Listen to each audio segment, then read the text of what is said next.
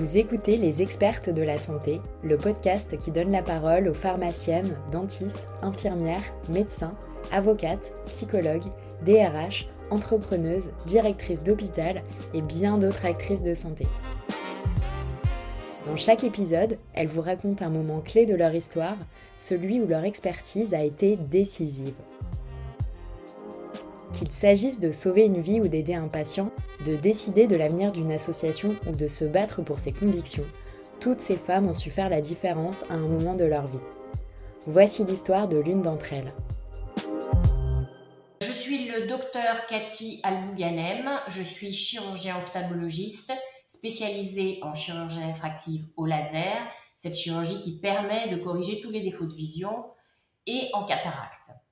Je vais vous raconter le jour où j'ai dû convaincre une patiente de se faire opérer de sa cataracte. De nos jours, la chirurgie de la cataracte dans des mains entraînées est rapide, simple, efficace et permet de redonner en 24 à 48 heures 100% de la fonction visuelle à nos patients. C'est un des seuls organe du corps qui permet une récupération aussi rapide et à 100% de la fonction. Cependant, cette chirurgie ophtalmologique est très anxiogène. Beaucoup de patients connaissent l'histoire de Michel Polnareff qui a souvent raconté son calvaire avant son intervention de cataracte.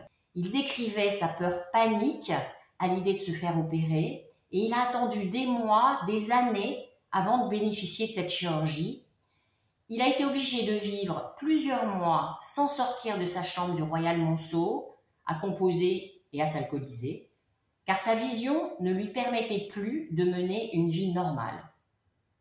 Et lorsqu'il s'est fait opérer, ça a été une véritable résurrection. Et j'ai le souvenir de cette patiente qui a vécu ce même calvaire.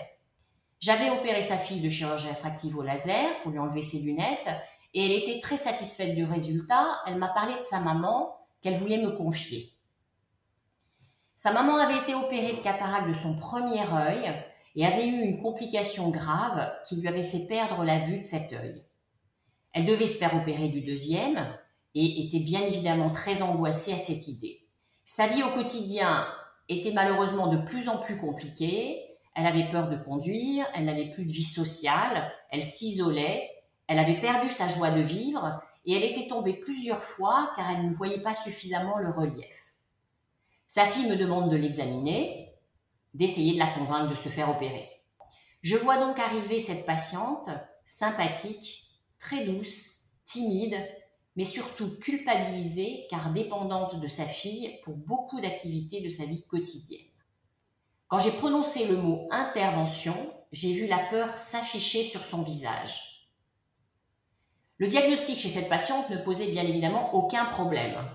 La difficulté était de réduire son angoisse vis-à-vis de l'intervention et de la convaincre de se faire opérer, car je savais qu'elle en tirait un grand bénéfice. J'ai donc discuté longuement avec elle, en lui expliquant que ce n'est pas parce que son premier œil avait été perdu que le deuxième était voué à l'échec, que l'on prendrait toutes les précautions habituelles pour que tout se passe le mieux du monde, l'anesthésiste pourrait la déconnecter et lui retirer son angoisse. Je l'ai donc convaincue. Elle a pris son rendez-vous opératoire à la sortie de la consultation, mais j'étais quasiment certaine qu'elle annulerait l'intervention et qu'elle ne se présenterait pas à la clinique. Et contre toute attente, elle s'est présentée à la clinique le jour J, probablement poussée par sa fille qui a fait confiance en moi. Et je pense que la confiance s'était installée au cours de la longue discussion que nous avons eue ensemble. Et sa fille a sûrement aidé sa maman à prendre la décision en la rassurant également. Ma fierté dans cette histoire, je l'ai opérée et tout comme Polnareff, sa vie a été transformée. Au contrôle le lendemain, je l'ai vu arriver, coiffée, maquillée, un énorme sourire aux lèvres et ce souvenir restera à jamais gravé dans ma mémoire. Je lui avais rendu service en ne faisant que mon métier mais le service que je lui avais rendu était considérable pour elle. Et je la suis maintenant depuis de très nombreuses années. Je la vois toujours avec un immense plaisir. Nous avons tous dans nos carrières des patients qui nous marquent particulièrement, et cette patiente en fait partie. Vous venez d'écouter un épisode des expertes de la santé.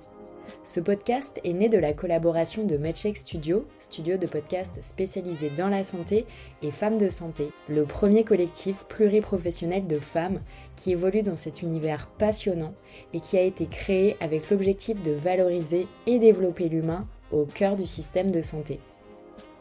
Toutes les femmes que nous vous faisons rencontrer dans les épisodes font partie du collectif. Si vous voulez le rejoindre, rendez-vous sur notre site femmesdesanté.fr ou écrivez-nous sur les réseaux sociaux. Et si ce podcast vous plaît, parlez-en autour de vous, abonnez-vous sur les plateformes d'écoute et laissez-nous des commentaires. À bientôt pour une nouvelle histoire.